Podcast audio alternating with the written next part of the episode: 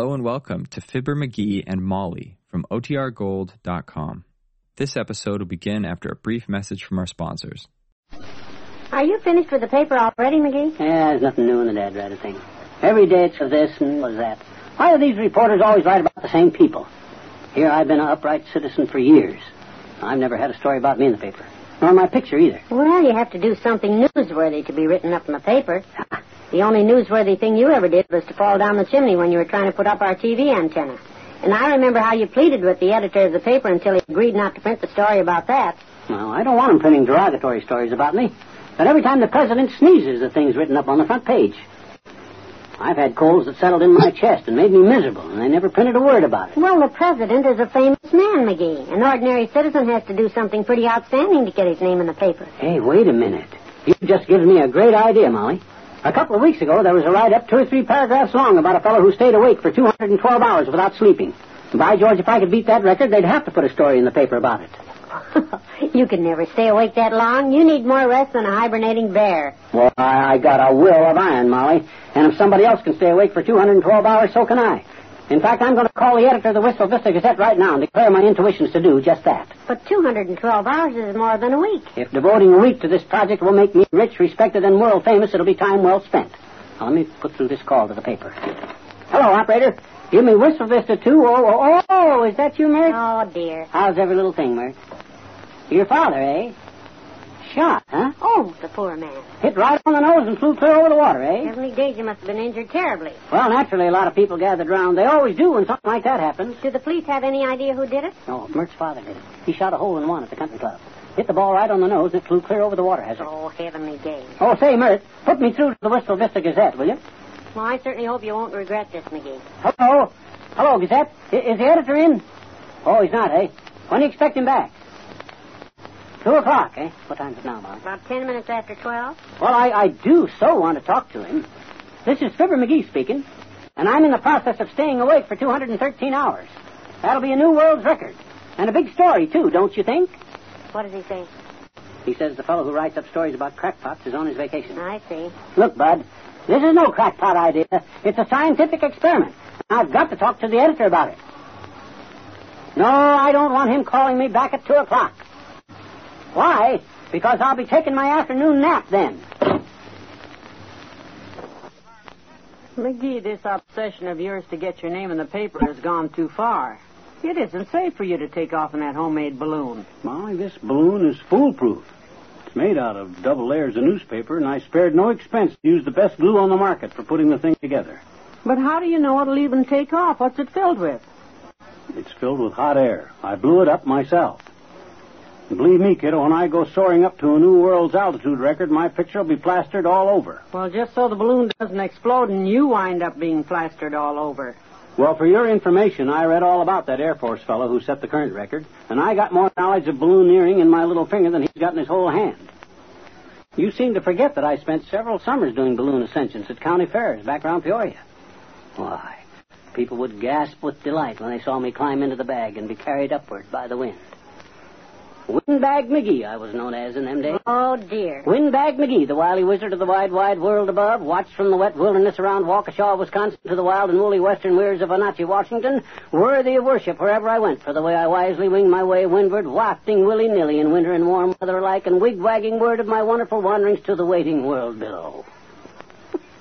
Well, I still don't see how you hope to set a world altitude record in a hot air balloon made out of old newspapers. That basket underneath it looks terribly unsafe, for one thing. No, that's my old theatrical trunk with the lid took off and the Swiss belt taken out. They had that Air Force fellow sealed up inside a glass ball. At least I'll be able to lie down and relax. I'm taking along some copies of The Open Road for Boys to read along the way up. What are you going to do for oxygen in an open basket like that? The air's awfully thin in the upper atmosphere, you know. Molly, I hope you don't think an old balloonist like me would overlook something as elemental as that. I got a dozen mason jars in the bottom of the basket filled with air. When I get up high, I just open one of the jars and take a whiff. Well, it just seems to me that you're going off half-cocked. No, I'm going straight up.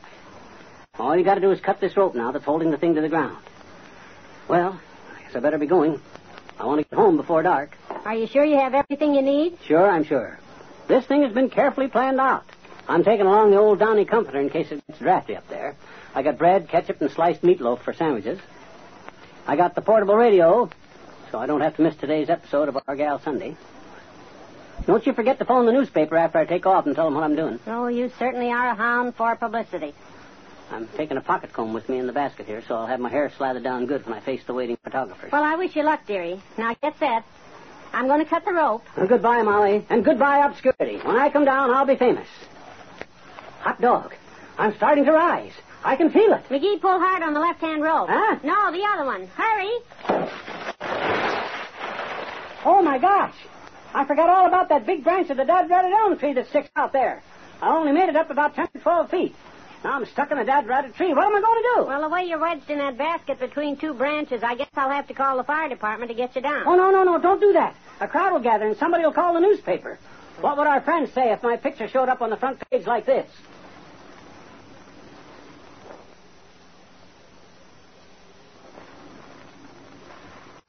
Well, now, let me see. It's getting pretty late in the year for flagpole sitting. Guess maybe I could push Molly across the country in a wheelbarrow. That might do the trick. Hi, mister. Oh, hi there, Teeny. hey, you're making your social calls kind of early today, aren't you? Well, I saw you pacing up and down here in the living room, and I thought maybe you'd carry me piggyback while you were doing it. I'm, so, I'm sorry, Teeny, but I can't be sashaying around with you on my shoulders when I'm deep in thought like this. I'm trying to figure out a way to get a story about me in the newspaper. Hmm? I said I'm trying to figure out a way to get a story about me in the newspaper. That's what you said, and then I said, hmm? Well, I don't want to go around that again, Teeny, so let me explain it to you. To begin with, I'm not as young as I used to be. My daddy says you're older than Sam Hill, and Sam's in the sixth grade this year. Well, you're old. uh, Well, never mind about Sam. The point I'm giving rise to is that in my whole life, I've never had a story about me in the newspaper. Or a picture either, for that matter. I'm trying to figure out something I can do that'll be newsworthy. Do you mean something that they'll put a story about you in the paper for, and I can buy five copies of, and all my little friends show to, and say I know Mr. McGee he's a personal friend of mine about? Well, I'm not too sure that I made sense out of that pile of prepositions you just let fly with, but that's the general idea. My daddy had his picture in the paper once. Oh? Mm-hmm. When they made him Secretary of the Chamber of Commerce. Oh, he did, huh? Hmm? I say he did, huh? Who did? Your daddy. Did what? Got his picture in the paper. He's not in any trouble, is he? No, no. He was elected Secretary of the Chamber of Commerce. That's impossible. My daddy already holds the job. Look, Teeny, uh, carrying on a conversation with you is like taking a ride on one of the blades of a windmill. Now, you better run along and let me figure out some way of getting my name in the paper by myself. Say, Hmm? I bet you if you played the lead in an amateur theatrical production, they'd put your picture in the paper and have a story about you, too. Well, now, I know you're trying to help, Teeny, but that'd never work. It's not newsworthy enough. Go on, now run along now and let me think, will you, huh? Okay, mister. I ought to go anyway. I'm late. Late for what? Well, I'm supposed to be at the newspaper office at 11. Oh? I'm going to play the lead in an amateur theatrical production in our kindergarten. And they want to take my picture and run a story in the paper about me. So long, mister.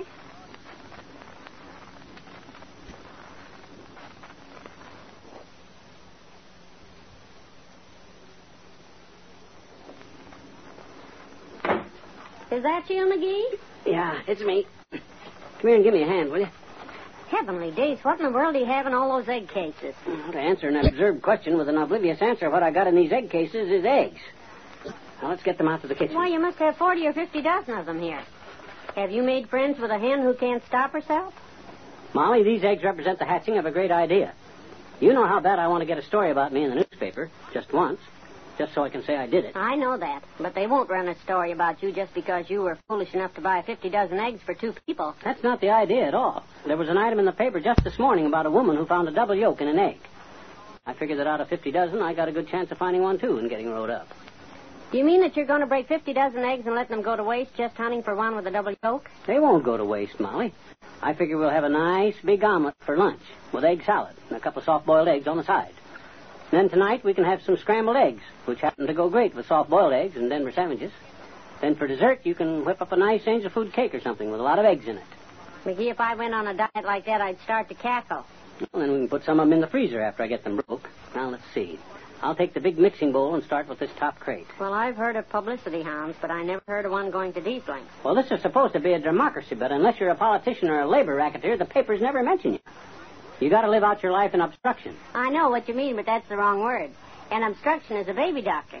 No, you got that all wrong, Molly. You're thinking of an obstreperous. Oh, no. An obstreperous is a kind of a sore throat. No, no, that's a staccato throat you got in mind, Molly. I'm sure that's not right. Staccato refers to some repetitious thing that keeps occurring over and over again. Well, over and over again, I keep not getting my name in the paper, and I don't intend to live out my life in obstruction. That's why I got all these eggs to hunt for a double yolk. Well, you've broken at least a dozen of them so far with no results. I know, I know, but they're rare. That's what makes them newsworthy. I may go through the whole 50 dozen and not find. Hey, Molly. Molly, look. Here's one with a double yolk right here. Say, you're right. I don't think I've ever seen one before. How about that? Gee, I got to swing into action fast so we don't miss an edition of the paper. Let me get to the phone. Hello.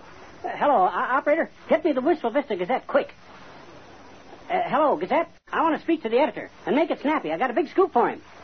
Well, I don't care if he. He's doing what? No, no, never mind. Just forget it, Bud. Goodbye. What happened? Could you reach the editor to give him your story? No. Copy boy said he was on the other phone. He was getting the details on a story from some woman who lives out on the west side. She cracked open an egg and found four yolks inside it.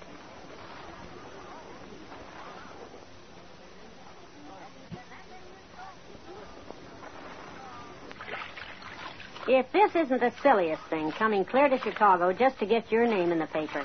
Dad Rabbit Molly don't row the boat so fast. I can't keep up with you. I'm fighting against the undertug here. Well, I'm cold, McGee, and if we have to do this silly thing, I want to get it over with. We'll see how a silly a thing it is when I get rich and famous for being the first man to swim across Lake Michigan. My life's ambition is to get my name in the paper just once, and this is a surefire way to do it. I can see the headlines in my mind's eye right now. McGee swims across lake from Chicago to the Michigan shore. Well, you certainly haven't gotten any publicity so far, because nobody in his right mind goes swimming in Lake Michigan at this time of the year. And I still say we'll see who's in his right or wrong mind when I get over to the Michigan side. Nobody's ever swum across this lake before. Well, I don't know if what you're doing could really be classified as swimming, dearie. You're just hanging onto that inflated rubber horse and kicking your feet. Well, that's to conserve my energy, Molly. This is a 30 mile swim. Salmons don't even go up that far up the river to spoon. Well, you're doing better than I expected. We've been out of sight of land for almost three hours now. Yeah. I figure I'm better than halfway there. Gee, just think. A little bit longer and I'll be internationally famous. And then the dough will start rolling in. Oh, I can see it now. Fibber McGee, famous distance swimmer, says, I smoke El Grado cigars because they're kind to my throat. Or Fibber McGee, famous distance swimmer, says, I wouldn't be caught dead without a can of Bronson's early June peas. McGee, look, isn't that land up ahead? Golly, you're right, Molly. Success is now within reach of my well manicured hands. Row faster, Molly. I'm going to speed up so that I can get there in time for the story to be flashed to the world in the late afternoon papers.